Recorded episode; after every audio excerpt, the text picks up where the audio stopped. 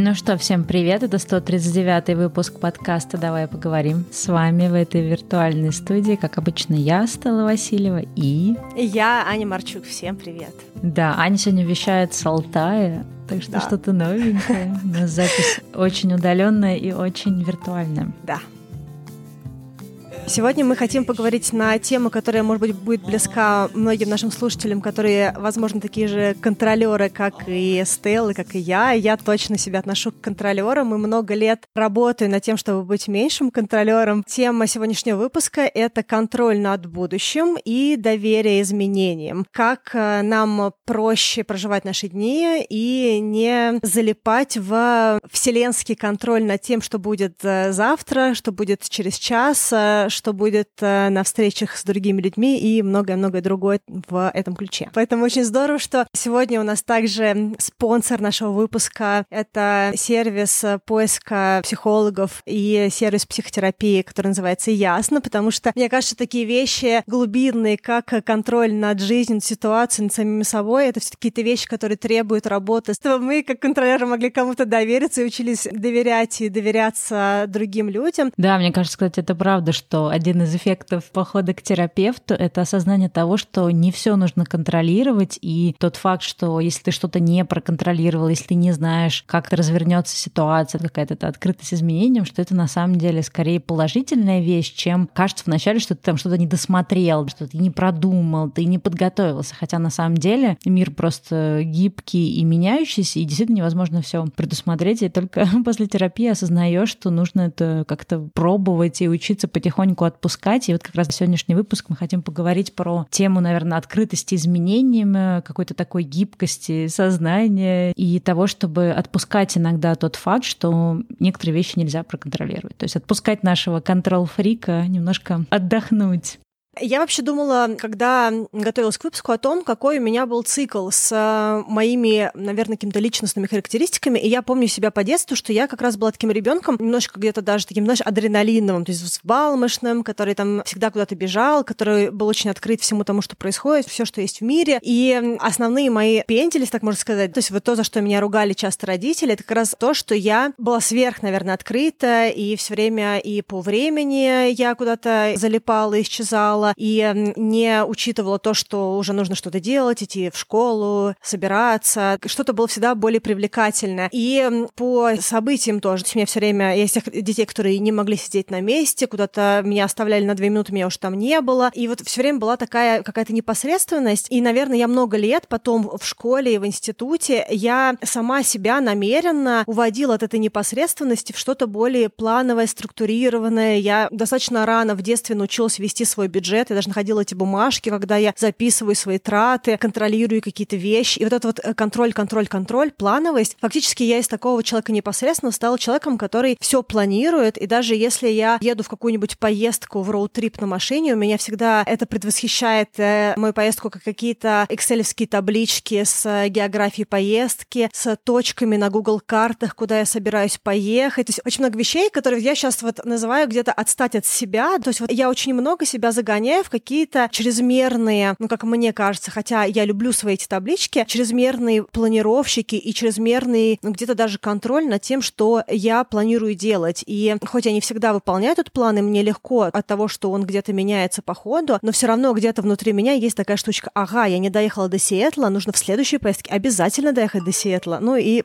какие-то подобные вещи. Да, ну вот как раз с тобой в плане путешествий это обсуждали, как, наверное, меняется с годами отношение к путешествиям, что в какой-то момент ты себе пишешь какой-то список, и тебе нужно обязательно это все пройти, и ты очень стараешься, чтобы вот этот вот план, как в какой день, когда ты что делаешь, что ты должен куда пойти, что посмотреть, какие маршруты пройти за день, и ты как-то вот меняешься от того, что вначале тебе кажется, что если ты что-то не посмотрел, то знаешь, там вся поездка не удалась, или если ты там чуть дольше шел, ты там, ой, я что-то не рассчитал, хотя на самом деле со временем временем как раз приходишь к тому, что вот в путешествиях, по крайней мере, у меня точно, наверное, раньше всего случился этот сдвиг к тому, что иногда, несмотря на то, что я очень люблю готовиться к путешествиям, все, знаешь, заранее читать, изучать, то есть мне нравится знать про место, куда я еду, и примерно представлять, что я хочу посмотреть, и какие там есть для меня возможности, но я все меньше стала расписывать для себя какой-то по дням маршрут или, в принципе, переживать по поводу того, что я что-то, например, не увижу. То есть с путешествием как-то это получилось, наверное, проще всего сделать. Я хотела бы, наверное, начать с того, чтобы поговорить немножечко о том, откуда берется вот это вот э, желание прогнозировать э, будущее, желание контролировать все, что будет происходить. И я себе вижу на это несколько причин. Первое — это, безусловно, желание контроля, то, о чем мы сейчас вот со Стеллой говорим, что вот нам кажется, что нужно обязательно иметь контроль над тем, что будет происходить. Именно тогда что-то может случиться. То есть такая вот взаимосвязь между тем, что ты сконтролировал и получил результат. Хотя в жизни не всегда так бывает. Второе — это убеждение, что я знаю лучше. И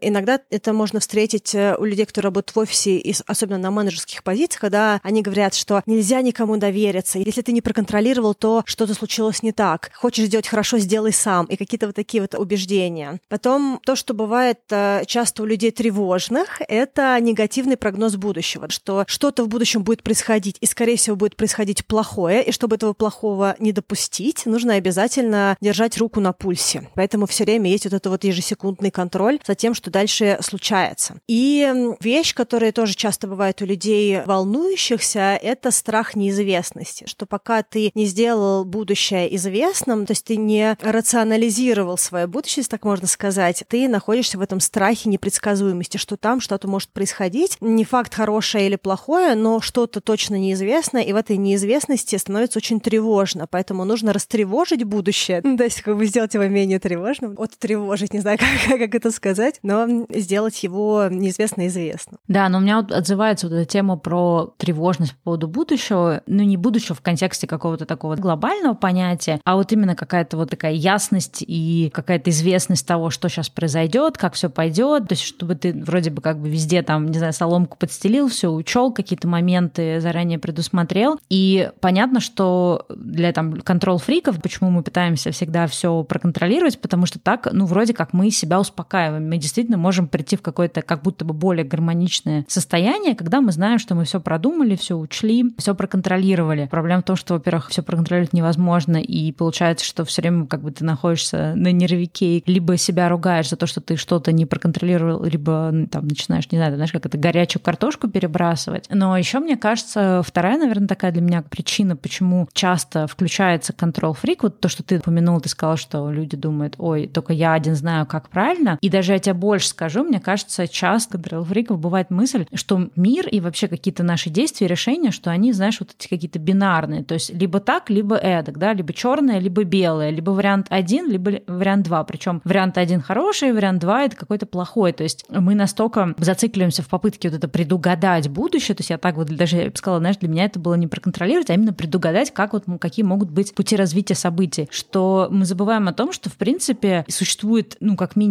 сотни вариантов, да, ну там десятки сотни, а то и тысячи вариантов развития событий, и совершенно не обязательно, что это единственное решение или единственный вот вариант событий, который мы предусмотрели и хотим, чтобы он случился, что он единственный благостный. То есть можно, кстати, дальше будет тоже отдельно поговорить про то, что иногда, когда вещи идут не так, как мы хотим, да, или вещи происходят абсолютно вне плана, и мы это как-то, знаешь, как вот в английском есть классное слово embrace, то есть мы как-то вот это просто соглашаемся и как бы вот в хорошем смысле плывем. Пускаем, да, как бы. Да, да отпускаем это э, как-то по течению в хорошем смысле плывем, то на самом деле какие-то новые штуки могут прийти, которые не пришли бы к нам, будь мы всегда вот, ну как действуем мы всегда по какому-то привычному пути, потому что это возможность спустить что-то новое. Но вот можно про это тоже будет отдельно дальше поговорить. Но вот я, например, поймала именно себя на том, что в ситуации, когда у меня включается control freak, это вот именно идея, что мне кажется, что я знаю, как правильно, и мне кажется, что, вот, что существует какой-то вот единственный правильный вариант, его нужно угадать. И, по сути, попытка проконтролировать — это попытка предугадать этот единственный гениальный вариант. Мне очень называется эта история по поводу embrace things, да, то есть вот позволить вещам случаться и самого себя отдать этим вещам фактически, то есть вот как будто бы впустить то, что происходит в себя, а себя отдать тому, что происходит. И очень часто у меня лично бывает такая ситуация, в какой-то степени она стала для нас тоже триггером какого-то разговора, который лег в основу этого выпуска. Это история про планирование встреч с людьми. И что у меня часто бывает, допустим, если я с кем-то о чем-то договорилась, не в моменте серии, что ты сейчас делаешь, пойдем на завтрак. А если, допустим, я с каким-нибудь человеком запланировала какую-то встречу заранее, но мы не договорились о времени, а, допустим, договорились о дате и не договорились об активностях. То есть, если мы встретимся, а там посмотрим, да, или там, давай сейчас э, забьем дату, а дальше мы договоримся, что будем делать, во сколько встретимся и прочее. Когда подступает вот эта вот дата, допустим, да, что мы встречаемся, я начинаю быть очень уже вовлеченной в то, что эта встреча случается, и хочу каких-то таких конкретных вещей. То есть мне нужна конкретика того, что будет происходить. И если, допустим, накануне другой человек мне не пишет, то у меня часто бывает эта история, что так, почему мы все еще не договорились? А, а что мы вот на завтра? Завтра это во сколько? Завтра это в 8 утра, в 12, в 3 часа дня, да? И у меня запускается такой вот механизм а, четкого планирования. То есть не то, что мы проснулись утром, там, ну как ты, ты, а как ты, ну что, давай там, там, когда ты готов встречаться, когда ты готов встречаться, и дальше чего-то вместе планировать, делать, э, решить по настроению, что будет происходить. А я очень четко знаю, что я накануне начинаю быть уже достаточно то, что на английском называется anal, то есть когда ты такой слишком дотошный в своем желании этой конкретики и четкости. И я для себя много раз видела, что я оставляю другого человека что-то решить, мы договариваемся, а потом мой день начинается, и я где-то на какой-то точке жалею, что мы так договорились, потому что у меня либо приходят другие возможности, либо мне что-то нужно срочно вписать, а я уже как будто бы договорилась, если человек не опоздает, то я тогда опоздаю. То есть какие-то вещи еще дополнительно случаются. И я помню, что я с кем-то из подружек эту ситуацию обсуждала, и мне другой человек говорит, ну а почему ты так паришься? Я говорю, ну как, ну вот, мне нужно там что-то еще вписать, а другой человек, э, я не знаю, едет, не едет, потому что у меня нет конкретики. Он говорит, ну окей, ну не проблема, ну ты делай свои дела, а дальше посмотришь, как будет происходить. И для меня вот это была реальность из серии в смысле делай свои дела, а как будет происходить, ну типа мне же нужно знать. И вот эта вот мысль, что мне обязательно нужно знать, а, она мне самой подчас бывает невыгодна.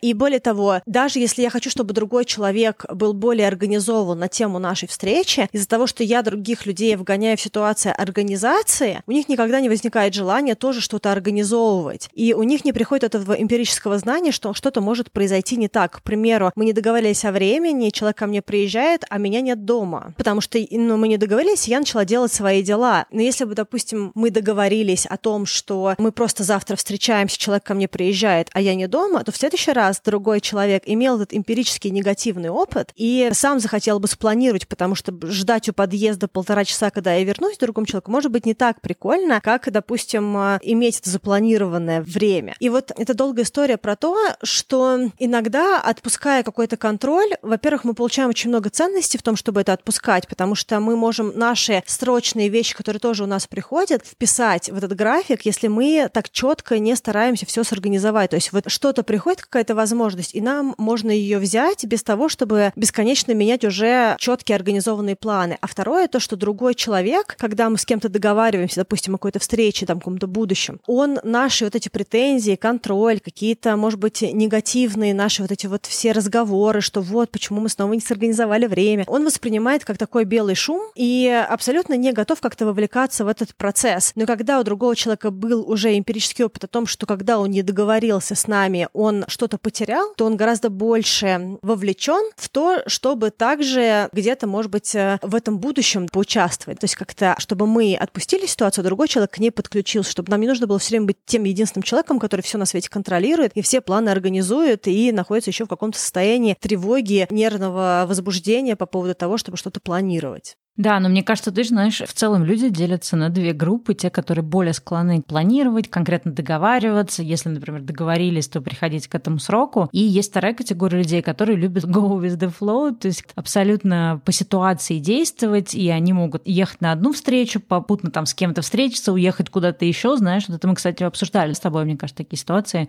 про выпуски про опоздание, потому что где-то немножко бьется. И вот мне кажется, что есть люди, которые, в принципе, категорически не могут ничего четко планировать, планировать, и им как раз некомфортно, а есть люди, которым прям важно-важно. Ну и есть, понятно, что все остальные, кто тоже посередине. И мне кажется, что ни тем, ни другим людям, в общем-то, если ты человек совсем как бы по течению или человек, наоборот, все пытается проконтролировать, то есть той, ни в другой ситуации ты как бы не, ну как сказать, не то, что не извлекаешь из нее пользу, то есть явно тебе не лучше от нее, потому что вот то, что ты рассказывал, у меня тоже такое раньше было, что если я ну, на какой-то там день или про какую-то активность, то есть мы договорились, что там на этой неделе мы должны с кем-то куда-то поехать. Так, мы должны поехать, и у меня уже, как знаешь, это как некий такой такой чек-лист, который нужно выполнить, хотя уже непонятно, надо ли так уж э, обоим туда ехать, имеет ли смысл это событие, но ты уже под него подстраиваешься, постоянно про него думаешь. И казалось бы, если оно там не произошло, или если, ну вот как в случае, да, ты, там, ты говорил, там, вы должны были встретиться, непонятно какое время, но в принципе действительно это сложно принять, но в какой-то момент, когда ты принимаешь, гораздо комфортнее жить, когда ты понимаешь, что действительно вы не договорились конкретно, ты можешь делать просто заниматься своими делами. И это как вот с опозданием. То есть если ты знаешь, что человек опаздывает, то ты, в принципе, тоже можешь не торопиться и не приходить прям ровно вовремя для того, чтобы потом не было желания обвинять человека в том, что вот, ты все время опаздываешь. Получается, что тот другой человек, то, то, то же самое, что ты рассказывал, да, он получает какой-то опыт, он знает, что если он к нечеткостью относится к каким-то договоренностям по времени или там, в принципе, каким-то планам, то и ты тоже можешь так относиться. Но мне кажется, проблема нас, контрол-фриков, заключается в том, что даже понимая, что у нас есть в компании, и даже не что не понимаю, мы как бы не, ну, не делим людей, друзей, да, в нашей компании или людей, с которыми мы взаимодействуем, насколько им критично выполнение этого плана. И мы все время ранимся об то, что либо план поменялся, либо то, что «а я вот сижу, тебя жду весь день», или вот «а я вот под тебя все планы». То есть, получается, попадаем немножко вот в этот треугольник жертвы, хотя, по сути, мы можем сами взять контроль э, над этой ситуацией. И у меня была такая фишка раньше, что, ну, у меня есть какие-то люди тоже в моем окружении, даже, в принципе, мой муж, он живет в моменте, то есть он не живет в прошлом, не в будущем, он прям живет конкретно в моменте. И он может, например, сказать что-то, ой, давай завтра там туда-то пойдем, но на это следующий день может как-то ситуация поменяться, или уже это не актуально, или мы там договорились, что мы идем в хайк, ну, абсолютно отвратительная погода. И у него как-то естественно, что, ну, понятно, погода дурацкая, наверное, не пойдем. А я вот в самом начале наших отношений, я прям очень напрягалась, что вот мы с ним что-то о чем-то договорились, я уже как бы настроилась на это. Причем вот именно, что даже не важно, хочу ли я этого, насколько уже важно это сделать, а просто уже сам факт, что настроился, и ты хочешь это как бы реализовать. И меня очень сильно напрягало, что у него какие-то штуки. Да нет, да что-то, наверное, погода не очень, наверное, уже не пойдем. Я такая, блин, ну мы должны были это обсудить, мы должны были договориться, мы должны были передоговориться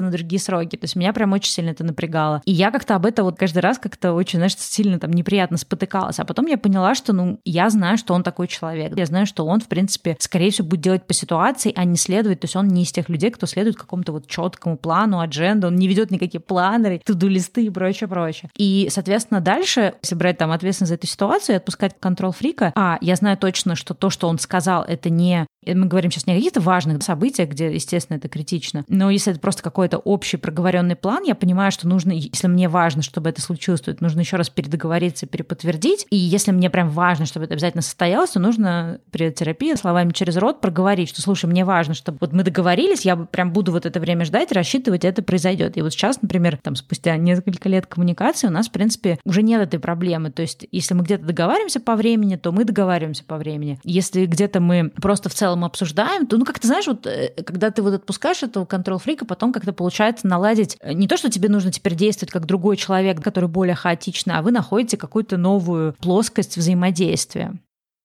Но перед тем, как мы с вами двинемся дальше по этой теме, давайте расскажем вам немножко про спонсора сегодняшнего выпуска. Да, спонсор сегодняшнего выпуска — это площадка для поиска психологов, которая называется «Ясно». Ну, кстати, помимо поиска психологов, там также, в общем-то, ты проходишь сами терапевтические сессии. То есть ты вначале через них подбираешь, а потом через них, через сайт или на телефоне созваниваешься. Да, и то, что прикольно, то, что можно выбрать а, психолога по тем задачам, которые перед тобой стоят. Допустим, может быть такая ситуация, что человеку нужно справиться с тревогой, да, и он хочет проработать свои тревожные какие-то состояния. Возможно, есть какие-то межличностные отношения, с которыми есть вопрос, либо, допустим, отношения на работе с коллегами, и не получается как-то себя правильно представить, либо, может быть, есть вопрос а, личный какой-то там в отношениях в семье или детско-родительский, или еще какой-то, да, в зависимости от того, какие задачи перед человеком стоят, можно подобрать такого психолога, который максимально экспертен в какой-то определенной терапевтической нише. Да, ну и просто чтобы вы понимали, то есть вам не надо подбирать из базы, вы просто заполняете анкету, отвечаете отвечаете на вопросы, выбираете те вопросы, которые вас тревожат, и вам, соответственно, на выбор дается какое-то количество терапевтов. Вы просматриваете этих терапевтов, если вдруг по каким-то причинам вы хотите расширить, то вы можете посмотреть больше. И знаешь, что, кстати, я делала, когда мы с тобой делали выпуск про СДВГ, мне стало интересно, если в России, в принципе, да, там специалисты, которые именно работают с этой ситуацией, потому что если э, терапевт не совсем в курсе, что такое СДВГ, то, наверное, не совсем корректно к нему идти с этой ситуацией. И э, внутри самой анкеты этого, этого вопроса не было, но я спросила у службы поддержки, и они прям мне посоветовали трех терапевтов. То есть мне тоже нравится, что на этом сайте очень такая хорошая, активная служба поддержки. Можно, в принципе, если вы сомневаетесь, да, как заполнить анкету или с какой ситуации пойти, можно им написать, описать вашу ситуацию ситуацию или что вас волнует, тревожит, и они могут позадавать вам вопросы и под вас подобрать терапевта. Это тоже, мне кажется, очень классно, потому что если вы идете впервые, да, то есть,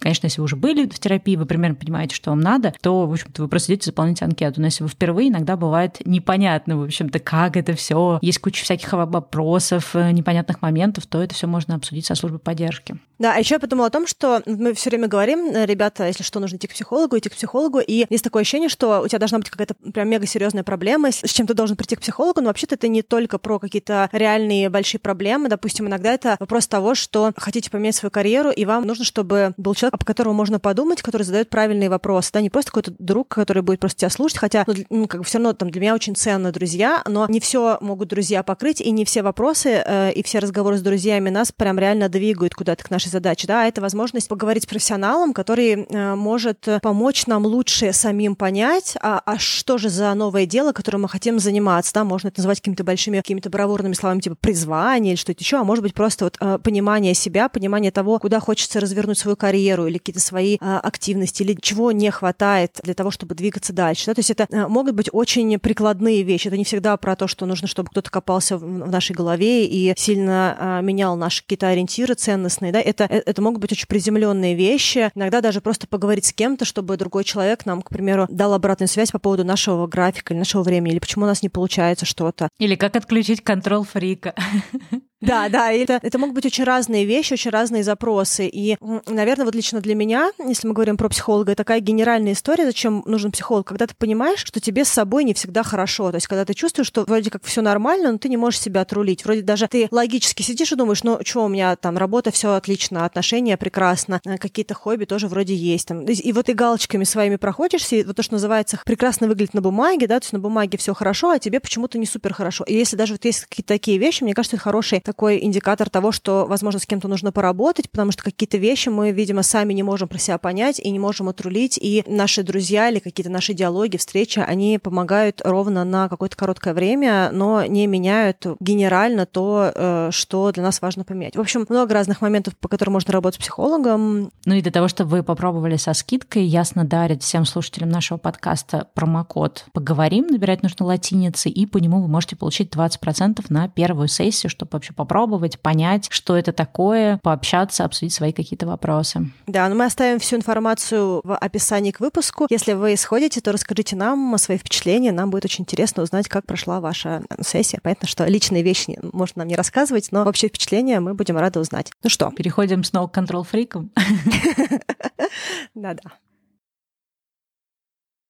Да, вообще вот эта мысль по поводу жертвенного поведения, вообще про роль жертвы, мне она очень отзывается в плане контроля, потому что когда ты все контролируешь, реальность такова, что ты все контролировать не можешь, и других людей ты тоже контролировать не можешь. То есть это, наверное, контролеру и моему внутреннему контролеру хотелось бы иметь такую власть, да, иногда, но по факту такое невозможно. И даже другой человек сам себя не всегда может контролировать, потому что многие вещи происходят вне нашей воли иногда. Например, ты можешь ехать вовремя и попасть э, в аварию да, небольшую, там с кем-то поцарапаться, но ты все равно заблокирован на время. Или какую-нибудь пробку попасть, которой не было. В Москве периодически что-то перекрывают, если либо какой-нибудь ремонт, либо какие-нибудь репетиции парадов, либо кто-то едет, да, то есть ты можешь ехать и э, там попасть куда-то неожиданно, хоба, а асфальт кладут и объезд. А объезд, там уже все в этом объезде, и ты уже ничего не можешь сделать. И э, что-то можно, типа парада, э, заранее сконтролировать и посмотреть, что там перекрыли дороги. А то, что именно на этой улице сегодня снимают асфальт, и ночью его уже сняли, ты можешь узнать только когда ты до этой улицы доехал. Поэтому контроля нет ни у кого,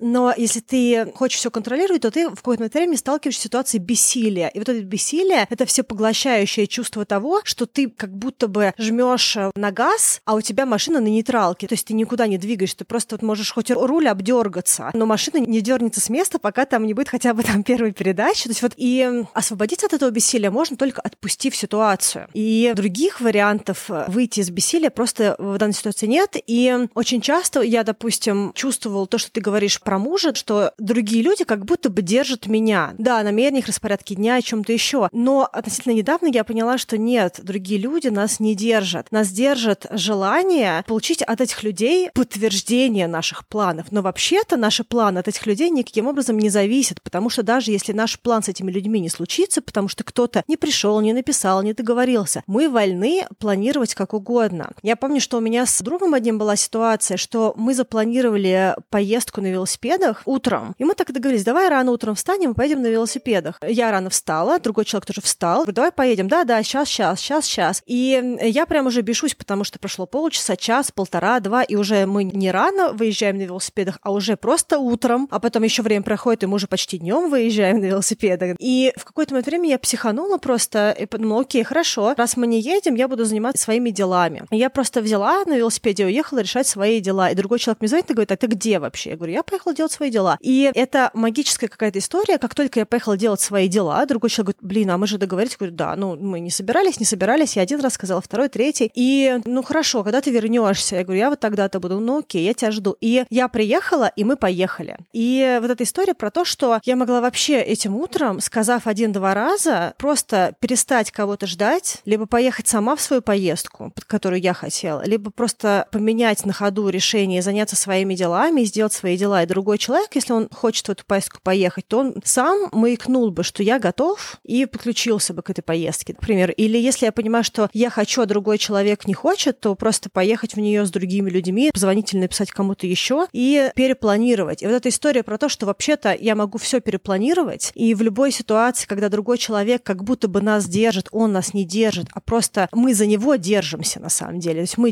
держимся за другого человека в этом плане, в нашей активности. Но как только мы отпускаем этого человека, мы можем вписать туда любого другого человека или сделать что-то сами. И это такая неимоверная свобода и такое чувство какой-то степени даже контроля как бы над жизнью, что ты властен все переиграть и перепланировать, что нет никакого бессилия, нет никаких рамок, э, которые ограничивали бы нас в наших активностях. Если мы поистине независимы, если у нас есть наши деньги, на которые мы делаем вещи, если мы в состоянии сами, если что, сесть за руль, если мы в состоянии сами купить себе билет, если мы в состоянии выйти из дома, то есть если у нас есть основные какие-то факторы независимости, обычной взрослой независимости любого взрослого человека, то мы вообще не должны так сильно держаться ни за какого человека в наших активностях. Ну да, мне кажется, что вот самое главное осознание какого-то, знаешь, исправляющегося контрол-фрика заключается в том, что мы как бы, получается, сами себе вредим. То есть то, что мы пытаемся все контролировать и все время вот быть такими очень ригидными, то в первую очередь страдаем мы сами. И вот это какая-то открытость к тому, что что-то может меняться. И здесь важно не про то, что вот там я, все мои друзья, не знаю, не держат свои слова, или как-то постоянно я там всех жду, или что-то такое делаю, и вот я такой это как бы принимаю. То есть это вот не вот про это принятие, это про то, что я понимаю, что ситуация может меняться, и если, например, я могу, да, я просто продумываю несколько планов действий. Если я вижу, что план как-то не клеится, там мы договорились, но что-то ничего не происходит, вместо того, чтобы об это спотыкаться и сидеть и думать, вот, это не произошло опять, там то-то все то я просто, вот, мне, мне понравилась эта история, которую ты сказала. Я очень хорошо это чувство узнаю, вот это чувство какого-то удовлетворения, знаешь, когда кто-нибудь там начинает очень долго телепаться, не там не едет или как-то непонятно, когда приедет, и ты просто говоришь человеку, слушай, я пошел в кафе, сижу там-то, мне вот там через полчаса надо будет уходить. Ну, в общем, если ты через полчаса, то есть в ближайшие полчаса не, не появишься, то, наверное, уже как бы мы и не сможем пересечься. И вот это вот удовлетворение от того, что ты эту ситуацию, ну, как бы не сидел, как-то страдал, а ты как бы переиграл, и вот действительно, с одной стороны, это посылает какой-то сигнал другим людям, что если им важно с тобой пересекаться, то им нужно тоже как-то ориентироваться, ну, это особенно если касается людей, которые очень хаотичные. А второе, это дает тебе вот какое-то вот ощущение не попытки проконтролировать эту конкретную ситуацию, а скорее, знаешь, там попытки взять какую-то ответственность. Ну окей, это не случилось, что я могу сделать другое? Потому что часто мы можем найти, что можно сделать другое, но нам как будто бы хочется больше, не знаю, зацикливаться на том, что все не пошло так, как вот было в моем изначальном плане. Хотя суть не в плане, а суть скорее в результате, я бы сказала. Да, это вот, знаешь, в этой истории есть определенная тревожная пассивность. То есть вместо того, чтобы делать действия, ты находишься, ты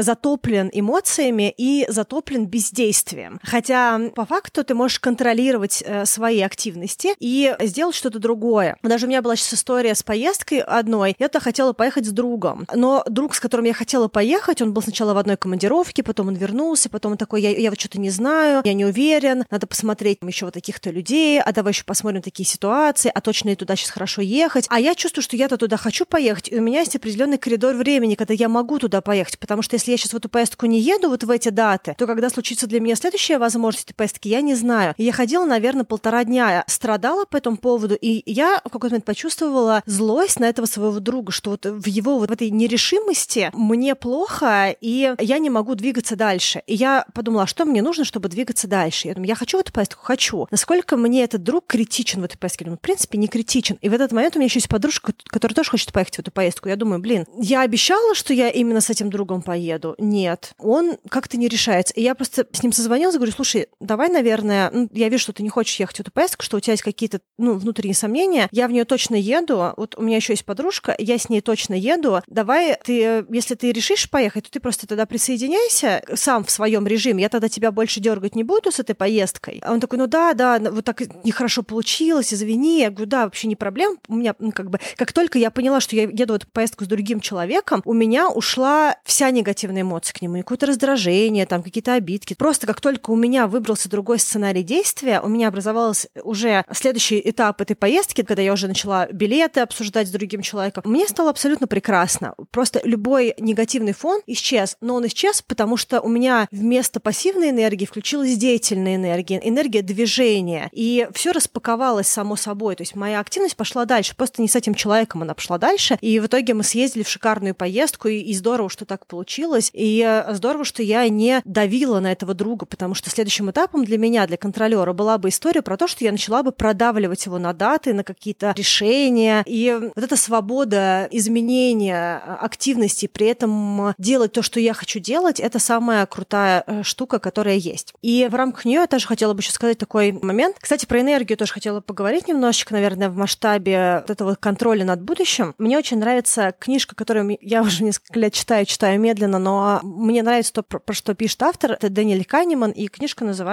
«Думай медленно, решай быстро». Он говорит про то, что у нас есть определенный набор энергии, и эта энергия, она нам для всего нужна, и вот мыслительная энергия. Он говорит о том, что вот вы можете проверить, вы идете с другом, допустим, где-то по улице, и, и говорите ему, а сколько будет дважды два? Он такой, четыре, и продолжает идти. А потом, допустим, вот задаешь вопрос, к примеру, а сколько будет 15 умножить на 20? И не каждый человек в этот момент, даже при том, что это простая арифметика, может сразу сходу ответить. И часто люди, когда сталкиваются вот с таким вопросом, они уже не могут подключить вот этот быстрый мозг, да, система 1, то, что называют Канеман, им нужно подключить систему 2, медленный мозг. И человек в этот момент перестает идти. То есть, как правило, человек, когда он сталкивается со сложным вопросом, он уже отключает двигательную энергию вот в ногах, то есть он останавливается, и ему нужен ресурс для того, чтобы подключить эту систему 2. Он останавливается, он думает, э, сколько это 15 на 20. В общем-то, ответ достаточно простой, 300. Не такое сложное умножение. Но человеку, может быть, для этого нужно чуть-чуть больше ресурса. Он останавливается, отвечает, и дальше он снова идет. И вот это про то, что у нас есть один массив энергии, который мы тратим. И если, допустим, мы пытаемся контролировать будущее, это достаточно большой набор энергии, который мы тратим на пережевывание, на то, чтобы спланировать все активности, на то, чтобы контролировать одного человека, второго, отели, какие-то еще действия, которые нужны. То есть вот запускание параллельно огромного количества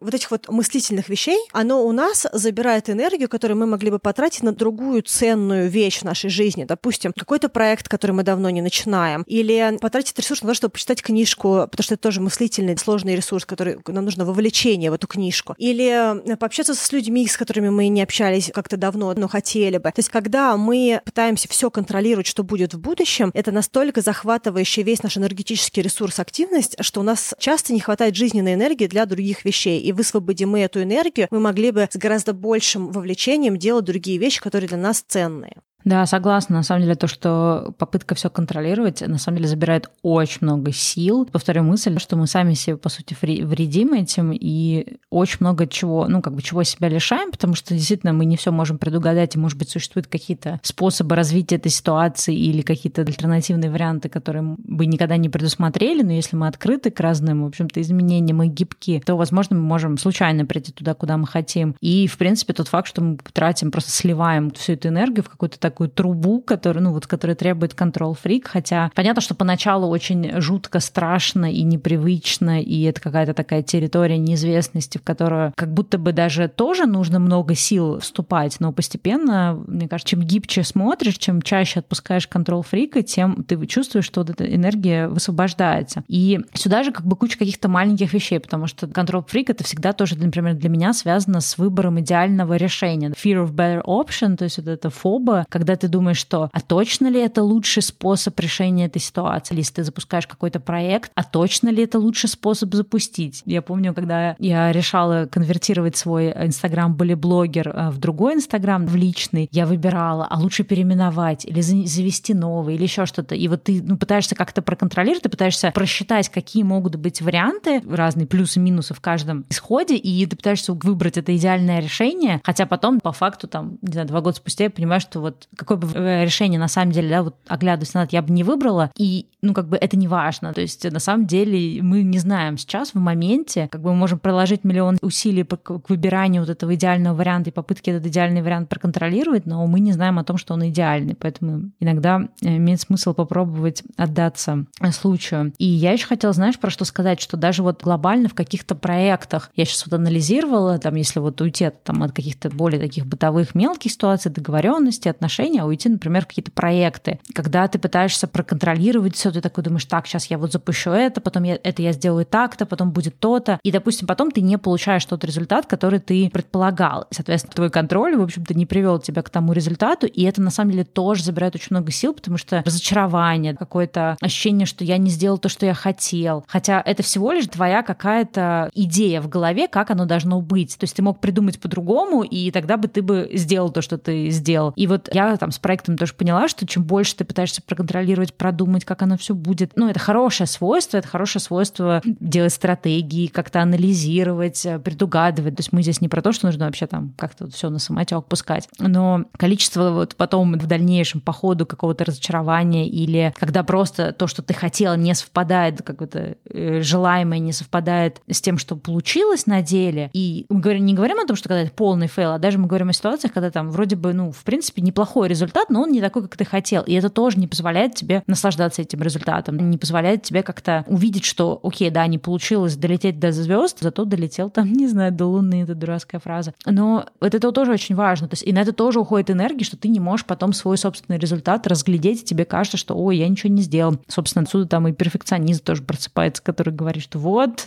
плохо проконтролировали или там плохо старались там или еще что-то. Ну, то есть они тут все сразу приходят и голоса голосам. Но и что тут также происходит, что когда ты вот свой план это так сильно контролируешь, у тебя включается это туннельное мышление, когда ты видишь только, что есть вот этот исход, и, во-первых, ты не видишь другие вот эти вот, как ты говоришь, эти другие опции, а потом ты также не видишь другие opportunities, ты не видишь другие возможности, потому что иногда бывает, что когда ты уже продвинулся, ты же находишься в какой-то точке один, а потом, допустим, в точке 2, в точке 3 открываются какой-то компьютерной игрушки такой аркадный детский, когда ты зашел в новую комнатку, а там еще несколько комнаток, и у тебя получается, что у тебя открываются вещи, которые ты даже не знал, что там могут быть, потому что ты думал, что там только одна комнатка, а там на самом деле много чего происходит. И э, если у тебя есть какая-то вот эта вот э, одна история, а один результат, к которому ты идешь, или один вариант развития событий, то ты упускаешь возможности, которые подключились на следующем уровне тебе доступном. Хотя там миллиард, может быть, очень прикольных вещей, и, может быть, нужно было скинуть вот эту цель, перепрошиться, переформулировать для себя цели в зависимости от того, что пришло уже на этом этапе. Но это можно увидеть только когда ты не находишься в ситуации тотального контроля, потому что для этого тебе нужна эта открытость, открытость тому, что где-то еще есть какие-то тоже лучшие опции, и, и есть это пространство вариантов пресловутое.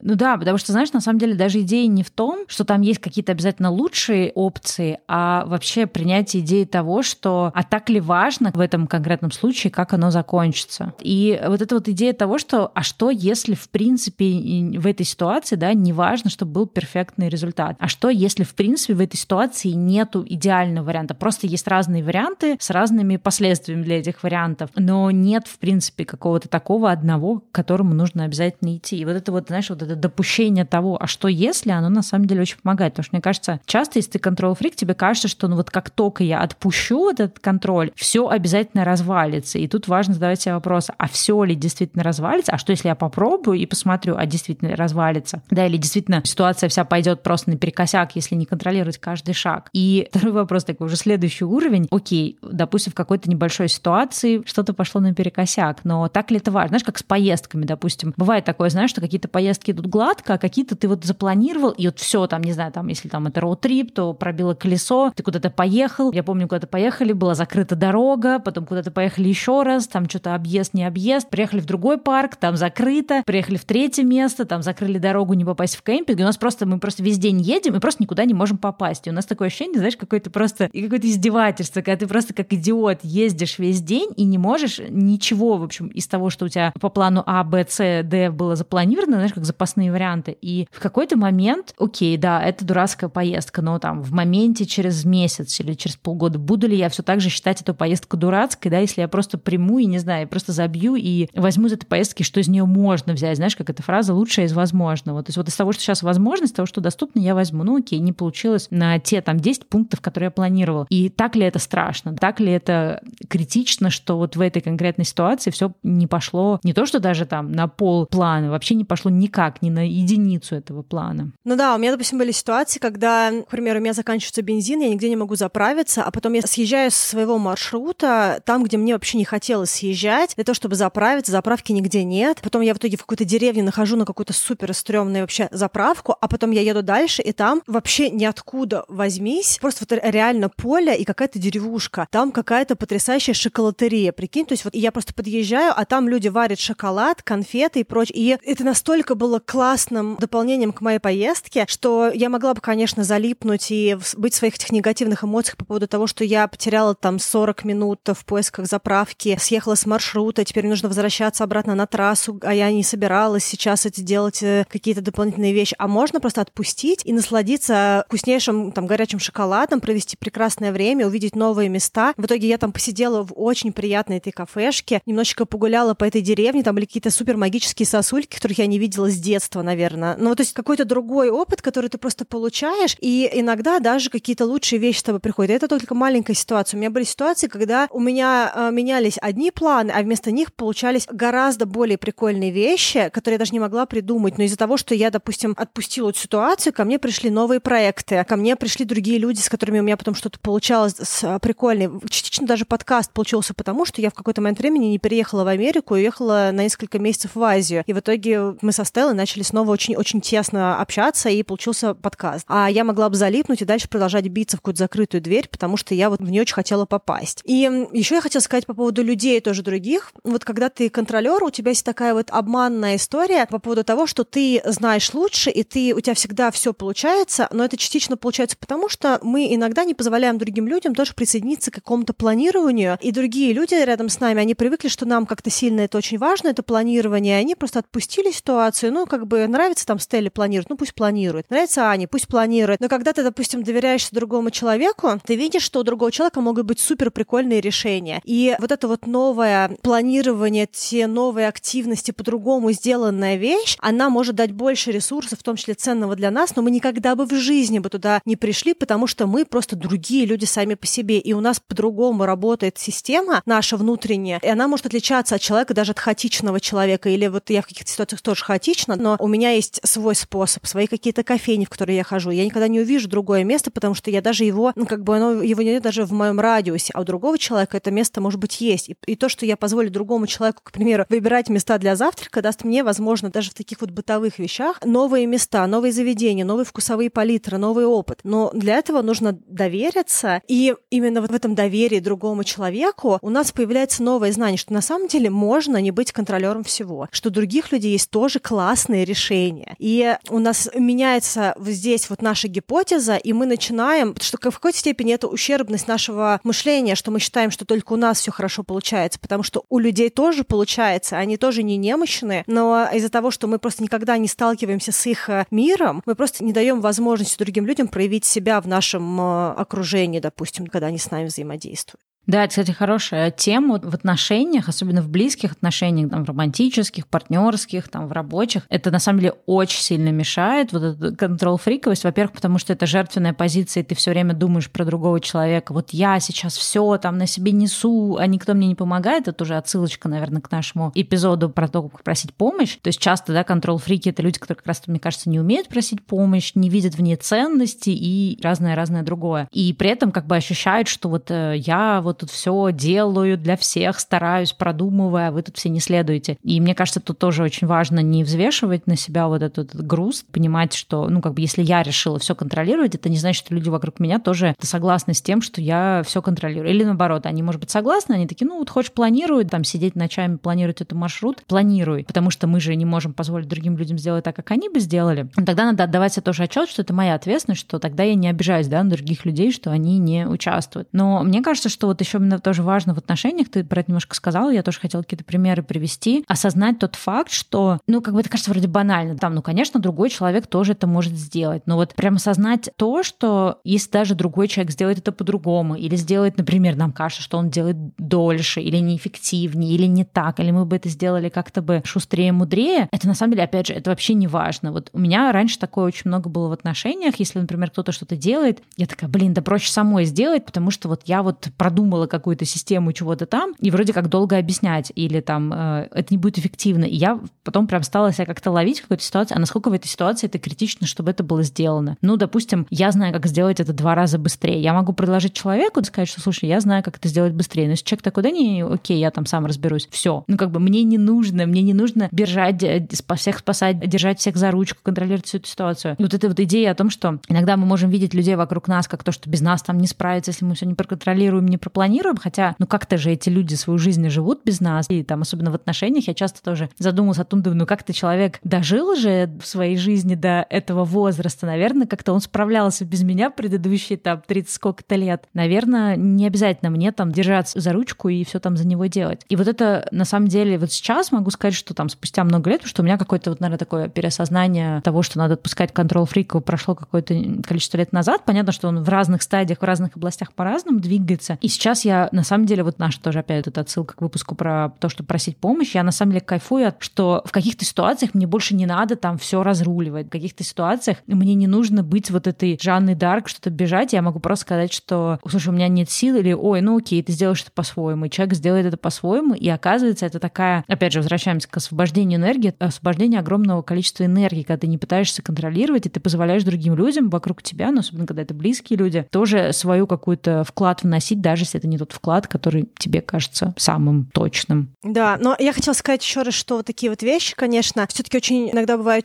тяжело это сделать самостоятельно, потому что это изменение рельсов, по которым мы едем. И тут я хотела бы снова вспомнить про нашего спонсора сервис по подбору психологов Ясно, потому что иногда мы попадаем в одни и те же ловушки. То есть, когда мы думаем про то, чтобы какое-то решение принять или там впустить другого человека в то, чтобы другой человек взял какую-то часть, допустим, какую-то часть работы в нашем совместном каком-то действии, активности, чем-то еще, мы как будто бы ждем валидации того, что человек облажается, и мы снова сможем себе сказать, потому что вот нам обязательно нужно подключиться. Вот, вот отдала и вот пожалела. Да? То есть есть вот эти вот штуки, которые... Их очень много таких вот мелких моментов, которые мы сами себе говорим, но мы даже не, не можем иногда оцифровать, что мы это делаем. И тут очень здорово, когда есть какой-то человек, с которым мы э, работаем над нашими этими моментами, в том числе, допустим, над контролем. И психолог может говорить, ну вы, вы не замечаете здесь несоответствия небольшого? А вы уверены, что вот вы дали возможность другому человеку? Там много таких бывает вопросов, которые психолог тебе задает, и такой, блин. Или знаешь, у меня, например, такие были вопросы из разряда, я говорю, ну я не могу, потому что если я это перестану там делать или контролировать, все развалится. И терапевт говорит, а точно развалится? А вы не хотите попробуйте посмотреть, что будет, и увидеть какой результат? И ты понимаешь, действительно, да, потом ты когда это делаешь, такой, ой, да, вы были правы. Оказывается, не все разваливается, если я пойду в отпуск и не буду там проверять почту каждые пять минут, смотреть, что там происходит на работе. Ну да, или, допустим, ты говоришь, а он даже не предложил помощь. Говорит, а вот точно не было ситуации, когда он такой человек, и ты такой сидишь, была ситуация, и ты просто возвращаешься к ней, потому что другой человек тебе, ну, вкидывает какие-то дополнительные вопросы. Причем эти вопросы всегда обычно так заданы, что ты не хочешь находиться в битве. Потому что когда, допустим, тебе друг это задает или подруга, то на эти вопросы иногда можно отвечать достаточно резко, потому что ты в этом видишь какой-то, ну, как бы человек тоже может как-то так вот спросить, как нас триггерит. А психолог, он знает, как правильно сформулировать вопрос, чтобы наше эго, а часто у контролеров достаточно такое вот чувствительное эго, чтобы эго не щемило, да, вот этот момент времени. И вообще работа с психологом, она очень сильно повышает качество жизни, как мне кажется, и немножечко уводит с наших таких вот типичных рельсов на какие-то новые рельсы, даже по чуть-чуть. Понятно, что это все равно два шага вперед, шаг назад, и а иногда бывает, что ты работаешь, работаешь, работаешь, и ничего не происходит, а потом ты в какой-то момент просто просыпаешься утром, а у тебя изменение реальности. Я не знаю, почему так бывает. Да. Да, это как, вот как пробка в большом городе. Ты вроде стоял, стоял, стоял, а потом все поехали. Почему все поехали, непонятно. Но вот это так работать, поэтому я и Стелла, мы большие сторонники вообще работы с терапевтом, и в этой работе очень много качества нашего внутреннего, то есть качества бытия, качества мысли, какая-то определенная легкость, с которой мы начинаем вдруг резко проживать наши дни, или там не резко, да, но просто что-то вот какой-то момент меняется, а ты даже не мог поверить, что это может поменяться, особенно если ты контролер, ты все время думаешь о том, что ты все знаешь, и вот ты такой какой-то есть, и вот, э, а на самом деле нет, ты можешь быть абсолютно другим, и многие вещи могут по-другому для тебя протекать, но для этого нужно, чтобы какое-то действие было сделано с нашей стороны в сторону улучшения ситуации. Да, мысль о том, что в момент кажется, что я по-другому не могу, или я вот такой, только так реагирую, оказывается, знаешь, сейчас, оглядываясь э, пару лет назад, понимаешь, что нет, оказывается, можно какие-то штуки поменять и какие-то установки и увидеть потом положительные результаты. Ну что, я думаю, на этой философской ноте будем завершать сегодняшний выпуск. Да, давай завершать. Я, наверное, в конце хочу быстро сказать все-таки, в чем плюсы того, чтобы доверяться будущему, доверяться другим людям и доверяться каким-то изменениям, которые приходят, просуммировать то, что мы со Стеллой сегодня говорили, то, что все равно у нас был такой больше живой диалог. Может быть, кому-то будет ценно это, и вы рискнете попробовать сами или попробовать с психологом прорабатывать э, вот эту свою контролируемую часть личности, да, и пытаться быть более открытым. Первое — это высвобождение энергии. И как только мы перестаем так сильно контролировать все то, что придет, у нас сразу появляется гораздо больше эмоционального ресурса. Это высвобождение времени, потому что частично эти все многоходовочки, они требуют обмозговывания, как, что, куда и там и прочее. Ну и опять-таки, если мы доверяем другому человеку, то часть работы на себя берет другой человек, и если мы не настолько ригидны в том, как мы хотим видеть этот результат и даже процесс, то другой человек может подключиться, очень классно сделать эту работу, а для нас это будет меньше времени, которое мы держим эту работу. Потом это определенная гибкость, которой мы учимся, и эта гибкость нам помогает видеть новые возможности, возможности, новые ситуации и даже каких-то других людей в жизнь впускать, которые отличаются от нас самих или от тех людей, которые уже есть в нашей жизни. Это легкость, особенно когда мы выбираем вот эту деятельную энергию, когда мы не ждем, что другой человек позвонит, а звоним сами, да, и если другой человек опаздывает, мы просто можем поменять вообще все на свете. Мы можем просто взять и передоговориться, и э, отказаться от встреч, и иметь абсолютную свободу здесь, делать то, что для нас тоже выгодно, если какие-то ситуации не случаются так, как мы договорились, или так, как мы хотели эти эти ситуации видеть. И что мне кажется еще важнее, это определенное изменение динамики взаимоотношений с людьми, потому что как только мы перестаем быть человеком, который всегда все контролирует, и другой человек, он гораздо более активно вовлекается в нашу жизнь, он готов брать больше ответственности на себя, какие-то вещи тоже решать. И иногда даже нам кажется, что другой человек специально для нас что-то делает, и это действительно может быть так быть, потому что непроизвольно другой человек может включить какое-то протестное поведение, если ему не нравится наше давление, наш контроль или что-то еще, что мы делаем. И как только мы эту ситуацию отпускаем, отпускаем, как только мы перестаем так сильно вовлекаться в этот контроль, другой человек с легкостью для нас делает то, что мы просто очень хотели, чтобы человек делал, но он для нас этого не делал. Просто потому, что теперь он выбирает это делать, потому что теперь он делает это не потому, что мы от него так сильно это ждем, хотим, требуем, а потому что он это делает для того, чтобы нам было приятно. То есть он хочет нас порадовать, там, друг, подруга, неважно, кто этот человек. Но как только мы убираем этот контроль, контроль над будущим, над изменениями, над людьми, мы сразу получаем больше вот этих вот ценностных вещей. И в этих штуках штуках также могут поменяться наши потребности. А иногда мы даже можем просто узнать наши потребности, потому что иногда мы настолько в привычной для нас колее что-то делаем, что мы даже не знаем, что нас наши потребности там и не было. Мы просто это делали, потому что мы привыкли это делать. А как только мы отпускаем ситуацию, то мы можем лучше понять себя и лучше увидеть какие-то наши потребности, которые в нашей жизни, ну, которые нам конкретно важны и дают нам больше радости нашей жизни. Как-то так. Да, ну что, надеемся, сегодняшний выпуск кому-то тоже поможет призадуматься и пересмотреть своего внутреннего контрол-фрика. Желаем вам удачи в этом. Да, ну что, пока-пока. Пока.